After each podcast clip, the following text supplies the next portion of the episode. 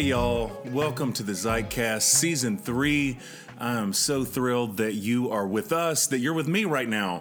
Um, it's a really exciting time. First of all, I'm very excited about the new set. So, if you've never uh, dialed into the Zeitcast before, a lot of this is new to me. Um, this is a very personal space for me. Thank you, Nicole, for your creative genius here. I'm in the middle of things and people that inspire me really deeply and um, want to invite you into this space.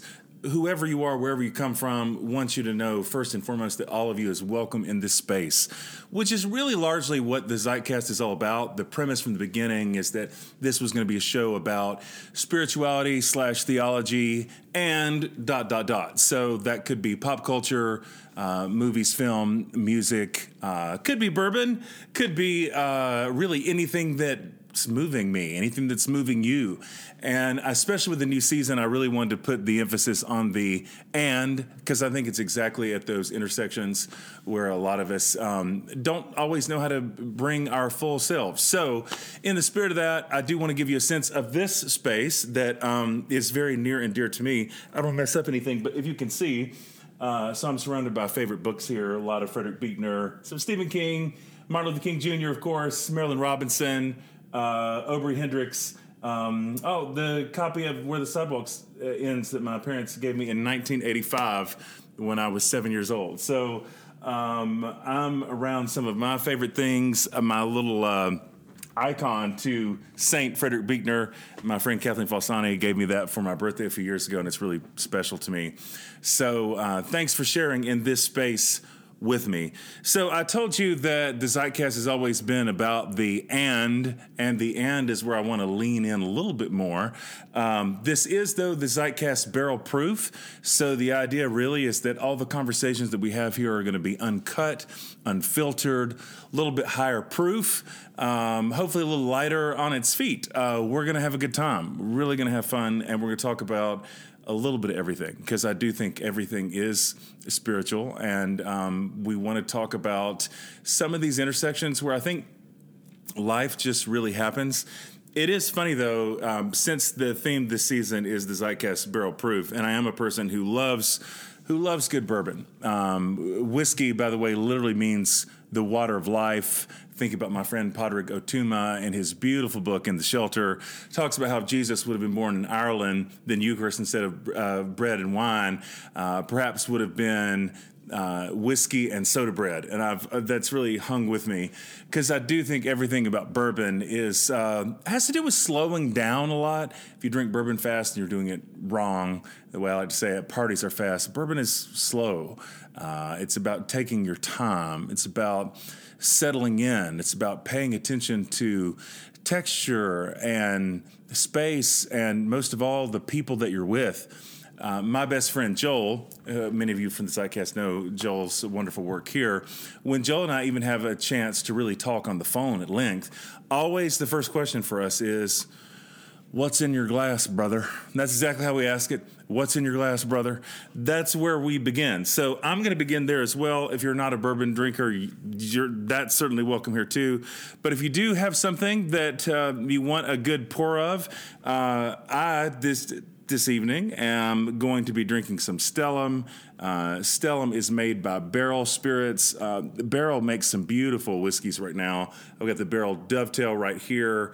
A lot of really interesting experiments in finished whiskey. So this is finished in rum, port, and uh, done Cabernet barrels. One of my favorite noses, by the way, on a whiskey right now is this uh, Dovetail.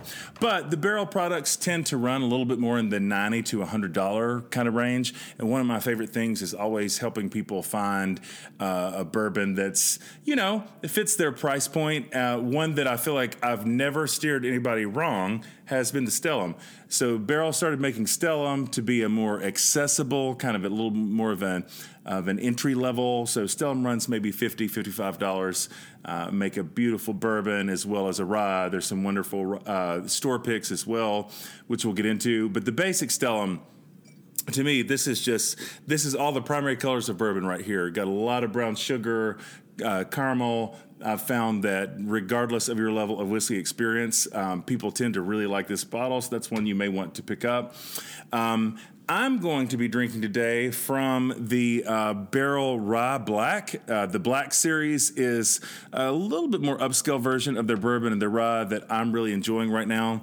And part of the comedy, part of the irony of what's uh, happening right now, and even trying to do this in this moment. So, a little under two weeks ago, uh, I tested positive for COVID. And I'll be honest with y'all, um, it kind of knocked me on my ass more than I anticipated, uh, and for longer than I anticipated, uh, being fully vaccinated and all the things. So, had a bit of a minute of a minute with COVID, and unfortunately, um, I was also one of the folks, and I want to say that in the right spirit because, hey, I'm so grateful to not have any of the respiratory stuff. I know so many people are dealing with really scary things and have lost loved ones to uh, COVID. I haven't had any of that, and don't take that for granted. Don't take it lightly. But the thing that is just a little bit funny is that I completely lost my sense of taste whatsoever, like no taste at all. So I was on an experiment for the last couple weeks of trying to essentially carpet bomb my senses and just see what would kind of wake up my taste buds, which I don't think is a scientific technique of any sort. Uh, but trying, you know, it'd be like the spiciest Asian thing I could try, the spiciest Mexican thing I think of, like whatever would be uh, normally big and full of color on my palate. None of it worked. Everything tasted vaguely like chicken and also nothing at all. Uh, so I just think it's funny to be starting the Zeitcast Barrel Proof and to hit a moment where all of a sudden I can't tell the difference between the devil's butthole and a flower. that's that's basically been the case. Just the last couple days, I've started getting a little bit of taste back, and I'm finding I'm enjoying Ryes a little bit more. By the way, uh, my friends all make fun of me. They like to get me to say rye uh, they like to hear me say. They, like, they just want to hear me say it over and over again, like I'm a sideshow. Hey, say "rah" for us, and I, so I, I know I don't say it the way that you find people say it out there who are fancy. Apparently, you're supposed to say rye. Uh, I really enjoy the ryes. Would you like to try one of the rye whiskeys? See, even saying it that way just feels unbelievably dorky to me. Would you like a rye? I don't even know how to do that. So I say I say it the way I feel like in the South, the way it's meant to be said rye. I enjoy some rye, not rye, rye. So the Stellum rye black in particular, all of a sudden I start sounding like Delta Burke from Designing Women. This is very amusing, at least to me. Um, is uh, really beautiful. Uh, cost a few dollars more than the regular rye. But, oh, I think it's uh, I think it's really good, and the uh, really the taste experience. Hello, Stella. That's my ten pound Havanese that you're hearing right now because uh, this is real life, y'all. So the uh, kind of the taste and thought experiment tonight will be: Can I taste or smell anything at all? And we're getting into more conversation. I'm not getting as much on the nose as I usually do from this bottle, but it does smell good. And the fact that um, up front it does not smell like ass is a general improvement. But let's go in for a bit of a taste. This y'all this really is just a uh, it's a gorgeous rye there is definitely you can taste there's a little bit more age on this than the other barrel ryes um, the spice is just right really nuanced really complex. That is a beautiful rye even the biggest of flavors right now kind of bring me to medium like a set point of like oh i can taste and I can taste this, which is a win. Uh, so we'll start with that brilliant uh, tasting note of not like ass. And uh, really, this is this is really delicious. So whatever's in your glass, I hope you're enjoying right now. Um, I thought by way of premise today, I would share just a little bit about. I mean, it's such a strange time, and I think it's been a strange time for all of us. As I've been on a little bit of a hiatus from the podcast, doing a lot of other things. I've been writing, got a new project coming out. I'm really excited about, which I'll share more about in just the next in, in the coming days here. But I think, like all of us, um, I've really been dealing with all these overtures of um, this new world that we're navigating. I feel like already, uh, well, we know that our technology is rewiring our brains And that speaking of experiments, we're living in a bit of a science experiment in which there are no long term subjects. So already um, there's so much about ourselves that are shifting that I don't think we entirely understand, uh, even chemically, the way that we become dependent on our technology and all that. But then you combine that with isolation and alienation, being more cut off from each other in a world in which I think a lot of us struggle to know how to have face to face connection anyway. And I think like some some really unique things are stirred up maybe whatever's in here is what gets stirred up. Uh, I don't know about you, but I know for me, um, maybe the, and I'm not just trying to put a happy face on this, but I think maybe one of the gifts of this season for me is that when you are forced to, when you're confronted with the things that are really in you, uh, and everything has space and room to come out. So you're seeing all these things about yourself and your relationships that you wouldn't have otherwise noticed or maybe given attention to. I know one of the big discoveries for me of this season has been, which for those of you who know me, probably not seem like much of a discovery at all, is that I am wildly, ragingly ADHD. And I feel like right now a lot of people talk about ADHD.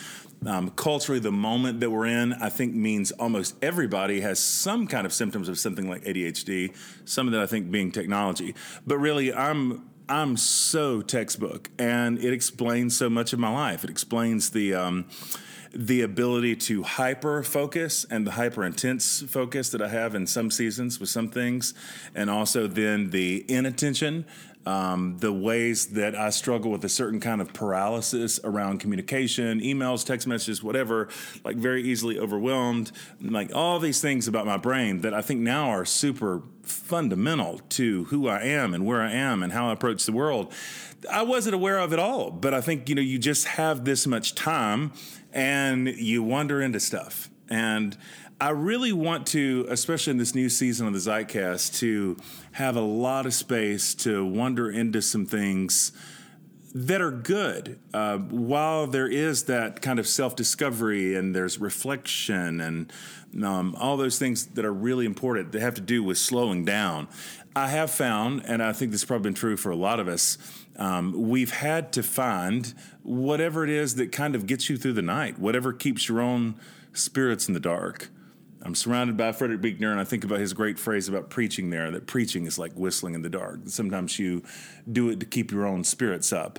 Uh, we do have to find ways to keep our own spirits up. We have to find stories that are bigger than our own sense of story, a uh, larger sense of scale and scope, stuff we can kind of get lost in, art that we can get lost in, something that's beautiful, something that makes us still want to be here. And I think within reason, as long as it's not utterly unhealthy and addictive, um, anything that you get lost in that feels larger, anything that's beautiful, hey, um, that's really, really good. And I think there's something really important actually about being able to share those things, to be able to share the things that actually bring us joy. One of the things that I've thought a lot about in these last couple years, and even doing some of the writing I'm doing, um, I feel like a lot of us, in terms of my own community, found each other because we had a similar shape of trauma. Um, we knew what it was to hurt in the same way. We knew what it was to feel broken in the same places. And so initially, there's a bond that comes out of that that I think is really important. And I would never want to minimize that because I think out of trauma, out of pain that is shared, there's something really sacred and holy and wonderful that happens. Uh, in some ways, how can we bond with anybody at all? How can there be any connection that's deep and authentic and sustained unless there's shared pain? Because uh, think ultimately the things that unite us are not so much um, our shared victories, but our shared failures, our shared losses. These are the, the really human things that break us open, uh, kind of break us up, and oftentimes cause us to find each other. That's important, that's good. But I've also been struggling with this tension that I think the further that we go, experiencing pain, experiencing trauma, we find that pain isn't enough to bring us together either. That actually, in order for us to experience any kind of community, that it can't just be about shared pain, it can't just be about a shared sense of loss. There has to be shared joy Um, shared joy is so foundational to any real thoroughgoing sense of community, to any sense of self, really. Now, where, uh, what's bringing you life right now? Um, that was a question I remember from one of Barbara Brown Taylor's books years ago that's lingered with me, where she talked about how she had a friend in her life who would always, always ask her, What's saving your life right now? And I love that question so much. What's saving your life right now? Um, from week to week, for me, that answer changes. Um, from day to day, that answer changes. Some of that may be because I'm, in fact, wildly ADHD, and that's okay. But, you know, the fact of the matter is, um, I think that that's the right question. What's saving your life right now? And I realized that for the Zeitcast in particular, I wanted this to become more about that the things that are keeping me alive today, uh, the songs that I'm singing to keep my own spirits up, uh, where I'm finding joy, where I'm finding life. Uh, for some of us who've experienced a lot of disillusionment and disenchantment, where is their life on the other side? Who's inspiring us? Um, who's moving us? What is the reason, however small, however slight, whatever curiosity even that it is, whatever it is that piques your interest enough to get out of bed in the morning? Hey, that stuff really matters. What brings you joy matters. Um, a couple years ago, and uh, I hope I'm not boring any of my friends here because, but hey, this is a pretty big story in my life. Some of you know that uh, I'm a massive fan of U2, so the Irish rock band U2. I mean, and when I say fan, even there, there's no way to say it that doesn't feel understated and like I'm being too calm. Because the fact of the matter is, y'all, I have been to 30 U2 shows as an adult, which is um, probably qualifies as some sort of addiction. But 30 U2 shows, uh, seen them in different states, different countries, uh, Dublin, Ireland, maybe seven or eight times, I think now, where they're from, which is a pretty magical experience. And so I always had designs on um, this this need, this drivenness to, to meet Bono, to meet somebody in the band. I feel like a lot of fans have these cool stories about meeting a band member, and it just never happened for me, y'all. Like I would try to, no matter what I tried to do, if that's uh, be outside the hotel, uh, the arena for a sound check or after the show or like whatever uh, bar they frequent, whatever it might be. I, I, tried all the things just short of cooking anybody's pet rabbit or something that's out of Stephen King's Misery. Like I tried it to meet a band member and nothing ever happened for me until in 2017. U2 was touring the Joshua Tree again 30 years later, revisiting these magnificent songs. And uh, I think I went to five shows in that tour, by the way. Uh, but I got an invitation. Um, I love Bono's nonprofit. He has this uh, nonprofit that just does beautiful work. A lot of stuff around poverty and AIDS in Africa, global relief. Uh, the one campaign has been absolutely crucial. Maybe you know what? That's worth taking a minute to linger on, actually, because I think as much as it's easy to make fun of celebrity causes. Um, maybe even celebrity bourbons. Bob Dylan has an excellent line called Heaven's Door that we'll talk about one day. Uh, it's got a celebrity uh, connected to it, like you kind of roll your eyes, like whatever. But seriously, um, a lot of Bono's work with the One campaign is the reason that in the United States we have a fund called PEPFAR, and through that, uh, 18.5 men, women, and children that have AIDS uh, basically at this point have antibiotics and they're alive precisely because this initiative exists that really makes a big difference in the world. And I've been endlessly moved by the work of the One Campaign. So, volunteered time and energy and uh, did some stuff on the faith side where I come from uh, that felt like meaningful work to me. It was not, by the way, aspirational to try to meet Bono through that. Like, I really do believe in the work and believe in the work here in Oklahoma, in the wasteland that we're in, and all of that. Uh, another story for another time about uh, the the things we try to do in our cultural landscape.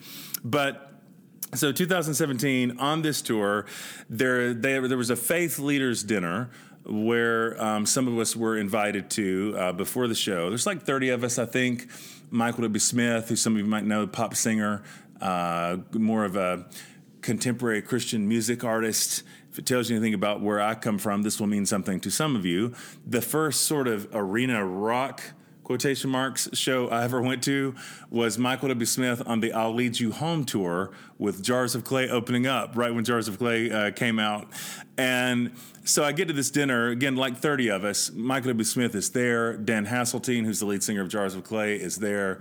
And y'all, I was like, it's like every shade of me every version of me from every stage of my life is geeking out. I'm like Dan Haseltine and Michael W. Smith. Like this is amazing. I'm and was very overstimulated, but it was a, a, great little dinner that we had. And I know that there was at least like rumor, there was conversation that some of us might be able to meet Bono. And of course, my hopes were up, but I'm trying to not to get my hopes too up. All the things.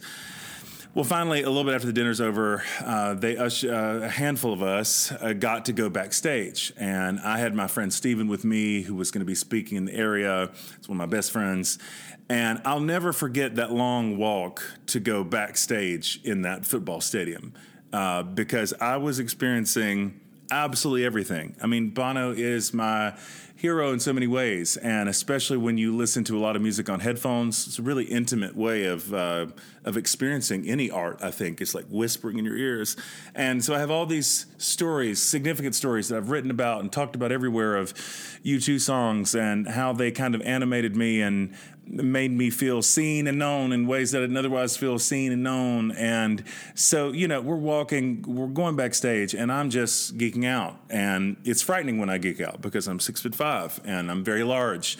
And when I'm also giddy, uh, this is a strange and frightening proposition. So I remember asking Steven, I was like, man, I I know I'm not going to be composed, but I'm trying to figure out how to even approach this time because I don't want to make just a complete fool of myself. And yet I don't want to like try to play it too cool because I'm not cool. And I just remember Steven said what I thought was the wisest thing. He said, You know what, Jonathan, like we both know in our own small way. Uh, from the work that we do, what it means when someone tells us that something about uh, our words have has moved them in some way or inspired them in some way, we know what that means. And you know, hey, the fact of the matter is, you you've been moved, you've been inspired. Like, why would you try to hide that? Why would you conceal that? Why not just be who you really are and act kind of like how you feel?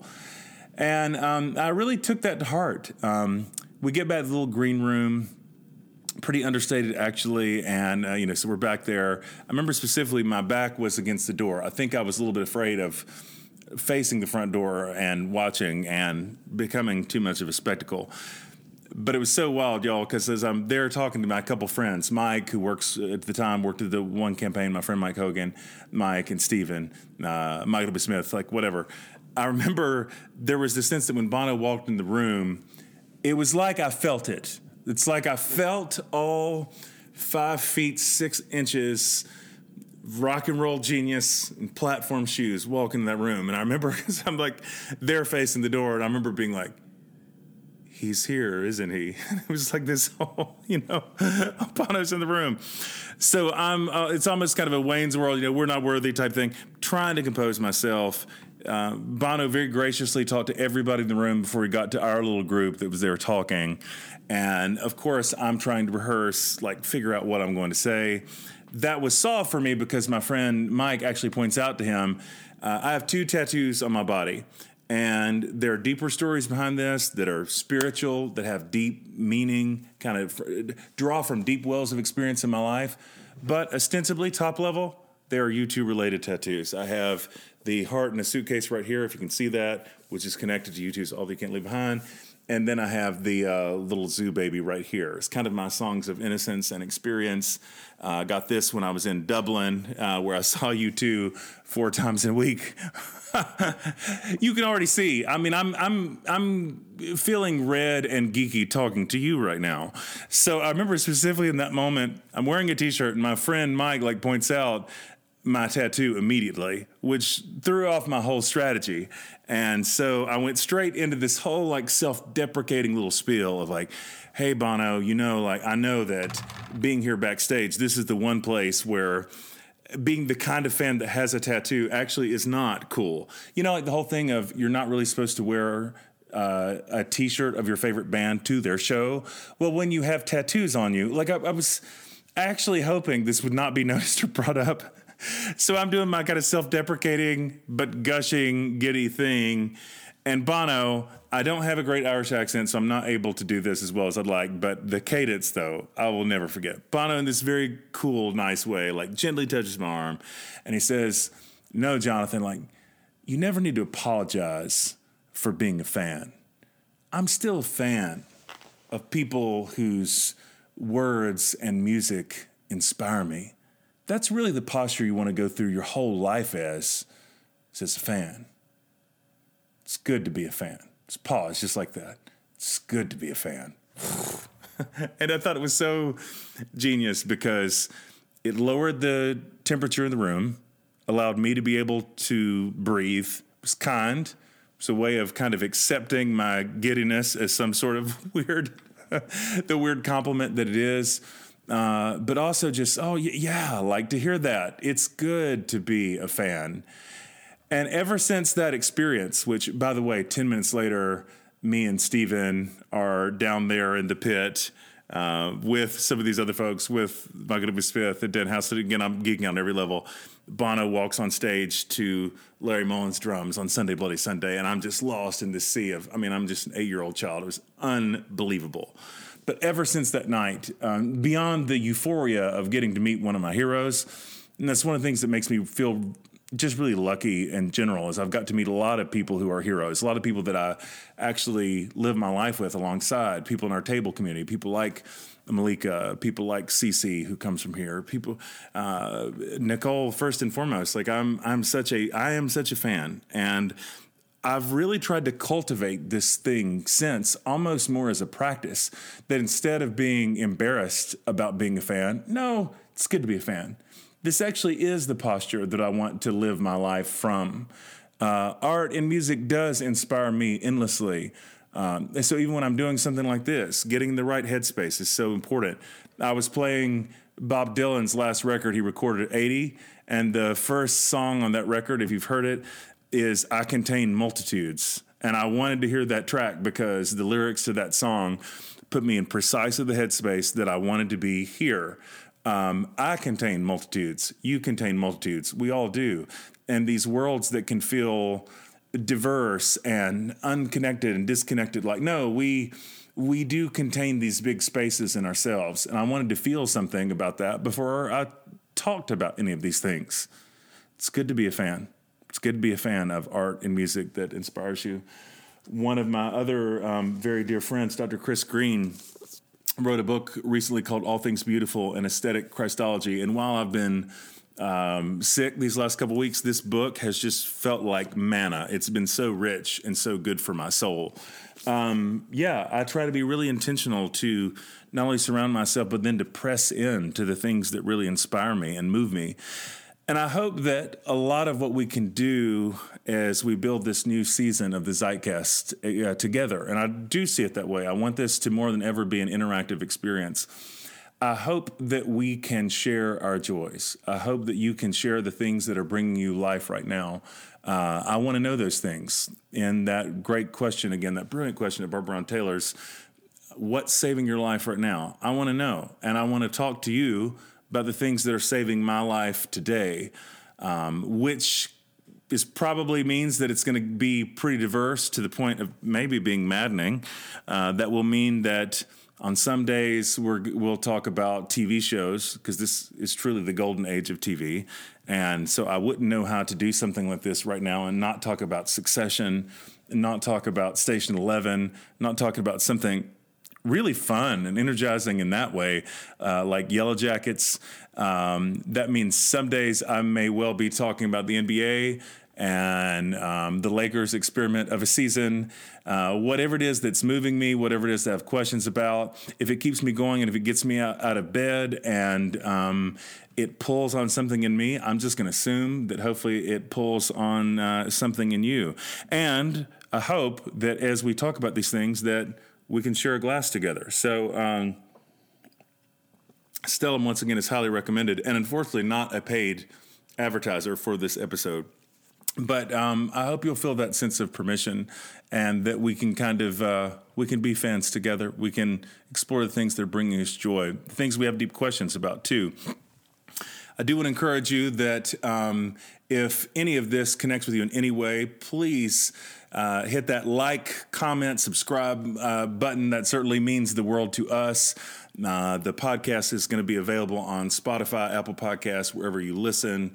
Uh, we're also going to keep coming to you on YouTube a couple times a week. I'm certainly going to be bringing to you some of the people whose art and music and work, uh, whose lives inspire me. So that's going to be fun.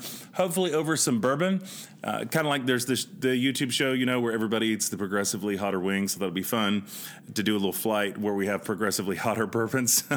uh, so that should be a good time. Uh, but I want us to be able to geek out together. I want us to be able to share our loves and our joys in a way that's uninhibited and in a way that really gets into some stuff that's tugging on our souls. So uh, please know that uh, Patreon is going to be much more active. So any way that you can support us that way, uh, certainly appreciate, and we'll look forward to getting to engage with uh, some of y'all on kind of a different level there. But hey, I just appreciate you hanging around, and we'll look forward to uh, here in the next week talking more, exploring more of the things that are bringing us joy right now. Uh, some of these deep soulish discoveries that we have too that are born out of the isolation and alienation. We want it to be a safe space where you can bring all of you to the table, which is kind of the great theme of my life at this point. That I do believe that there is a table to which all of us is welcome, and we are able to bring our whole selves I hope that something about this little digital space in particular can be that kind of space for you, where you can breathe and where you can laugh, and where we can uh, where we can be together. So, thanks so much for sharing this time on uh, the first episode of season three of the Zeitcast. Don't forget, it's good to be a fan. Thanks for geeking out with me.